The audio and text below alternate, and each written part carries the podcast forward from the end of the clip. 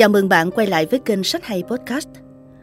Và cuốn sách tiếp theo sẽ giới thiệu đến quý vị một tác phẩm của Osho là Cảm xúc. Cảm xúc là những bông hoa và cả cuộc đời bạn là một vòng hoa. Phải có một sợi dây gắn kết, nếu không thì cuộc đời bạn đã rơi rụng từ lâu. Vậy sợi dây gắn kết ấy là gì? Osho đặt câu hỏi và dẫn dắt bạn đọc khám phá trong Cảm xúc, từ gốc là Emotional Wellness. Theo Osho, con người không thể kìm nén cảm xúc cách tiếp cận rất phổ biến và thường được đánh đồng với tính kỷ luật và trách nhiệm. Nén cơn giận và cố mỉm cười để giữ hình ảnh tốt đẹp, cố gạt qua nỗi buồn để bản thân tích cực hơn. Người đàn ông không dám khóc lóc vì sợ bị cho là yếu đuối.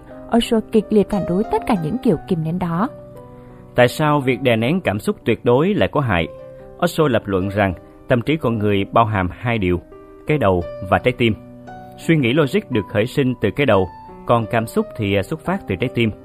Khi bạn kìm nén, đè nén hay kiểm soát cảm xúc là cái đầu đang thắng thế trái tim, là bạn đang kìm nén một phần quan trọng của chính mình.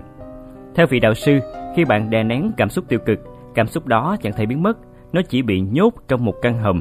Năng lượng bị áp chế sẽ hòa vào máu của cơ thể, tạo nên những sự xung đột giữa những tế bào. Và chẳng chống thì chày, theo cách này hoặc cách khác, những cảm xúc đó sẽ làm phiền bạn.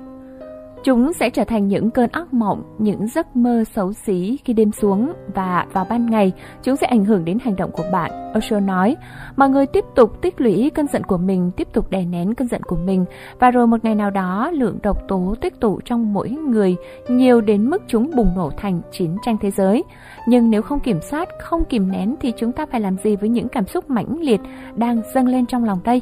Cái đầu không thể áp chế trái tim, nhưng theo Shaw, trái tim cũng chẳng thể trở thành người làm chủ hoàn toàn, bởi vì trái tim rất mù quáng và nguy hiểm, nên bạn cũng chẳng thể bộc lộ hoàn toàn cơn giận từ trái tim, để rồi từ đó gây hại cho mọi người xung quanh. Với những tựa sách cùng chủ đề, thì à, cảm xúc của Osho có lẽ là cuốn sách táo bạo mà cũng hài hước nhất mà bạn có thể tìm thấy. Nó chứa đầy những câu chuyện từ cổ xưa đến hiện đại, có thật hoặc không, mà hãy khi đọc đến là người ta sẽ không ngừng cười khúc khích. Ngôn từ bay bổng, lối diễn đạt giàu hình ảnh và hài hước, táo bạo của Osho là điều ta ít thấy ở các triết gia quá nghiêm túc ngày xưa lẫn các cây viết khoa học quá an toàn ngày nay.